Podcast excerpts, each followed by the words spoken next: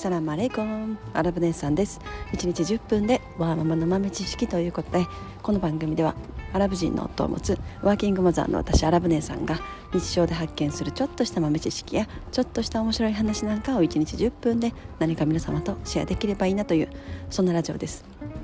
えー、海外のことアラブの雑談育児の話マヤ歴の話宇宙の話仮想通貨の話 Web3 の話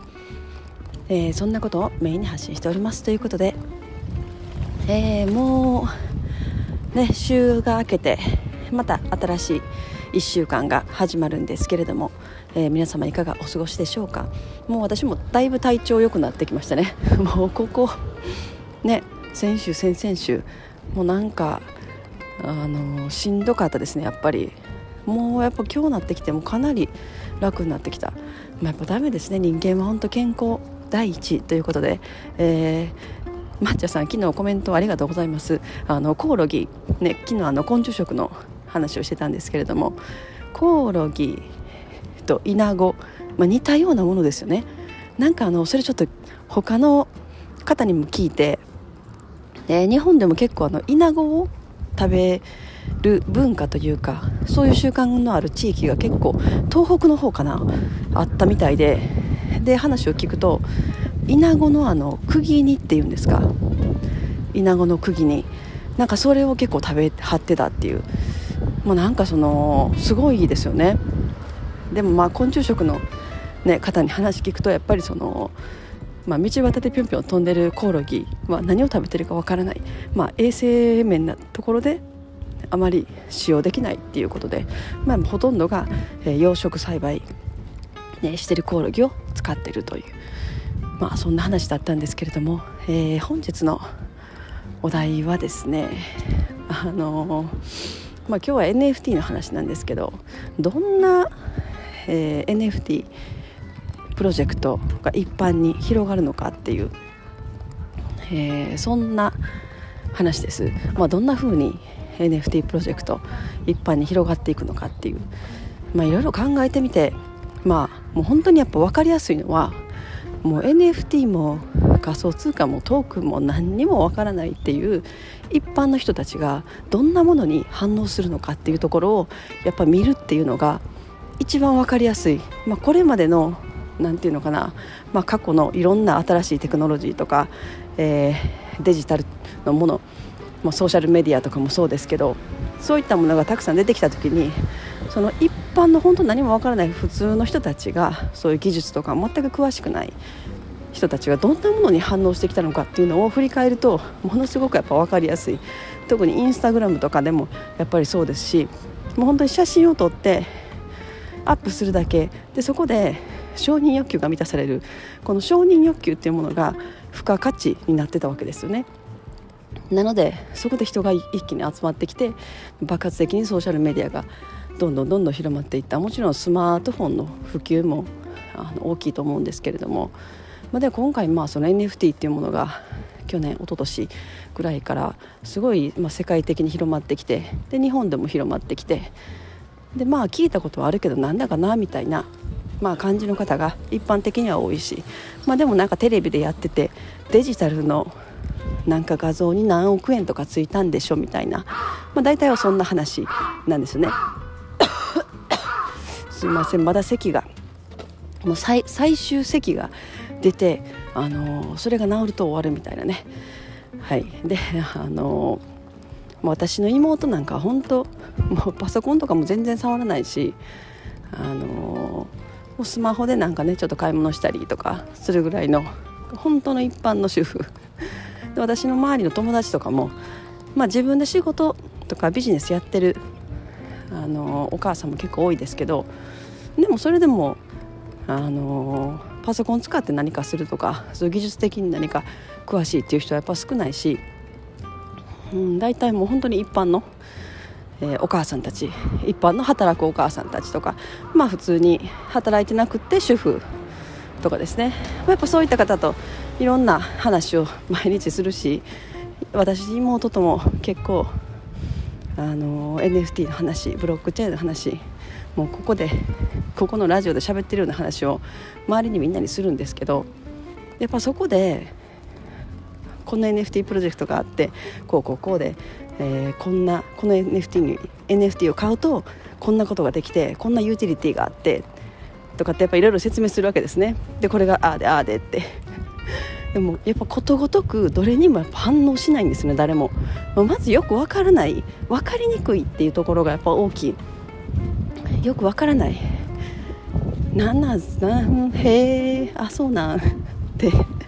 いう感じであの終わっちゃう。でまああの日本だと、ま、国内で一番今大きいプロジェクトとしてあのクリプト忍者、えー、CNP というね大きいコレクションがあります。でそこに、まあ、派生した CNPJ とかあとはこれから LLAC と呼ばれるあの猫のプロジェクトが12月の末ぐらいにね出てきますよね。私もあの猫かわいいなと思って 気になってはいるんですけれども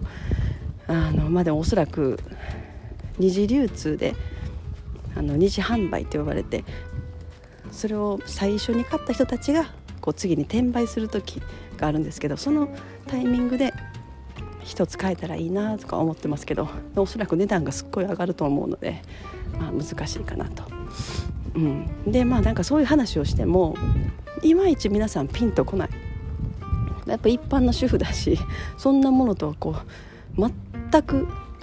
こうそんなものに触れない世界で生きてはるわけなのでそういうところにじゃあどうやってどんな NFT が広がっていくのかっていうのをやっぱ考えてでそこでまあ私がずっとステップ歩いて NFT 靴の NFT を買ってそれで歩くことでトークンが稼げるんだよ。で1時間毎日歩いてたら健康になるよねみたいな。めちゃくちゃ分かりやすいんだと思うんですね。もう唯一反応したのがもう皆さんステップ。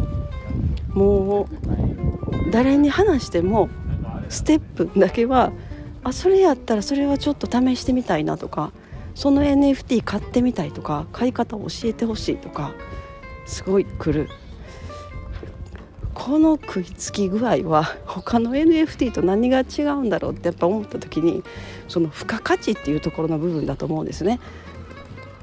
これまでそのインスタグラムとか、まあ、ソーシャルメディアは承認欲求とか満たされるっていう付加価値がめちゃくちゃ大きかったと思うんですよね。で今回そのステップに関しては健康になれるかもしれないやっぱ絶対にそのこれからどんどんもっと健康に関してまあ、興味を持つというかそこを意識的に頑張ろうって思う人も多いしこう潜在人間の潜在的な欲求というのかなそこの部分を完全にあのくすぐってるんだなっていうのをすごい思いましたね。やっぱそういう形の付加価値がついてるものサービスとかプロジェクトっていうものは莫大的に大きくなる可能性を秘めてるっていうのをものすごくやっぱ感じましたね。それを聞いて。だからこの一般の NFT とかブロックチェーンとかまあテレビでなんか高い値段がついたんでしょうぐらいの人たちが唯一反応したのがその歩いてトークンを稼ぐまあそういうブロックチェーンのゲームがあるんだよっていう。もうその一言で分かるっていうのが多分ものすごい強いんだなって。そういうところにおそらくこれから一般にどんな風に NFT が広がっていくのかっていうところのヒントが隠れてるなと思ったという今日はそんな話です。まあ、なんかやっぱり分かりやすいっていうの分かりやすいっていうのと付加価値。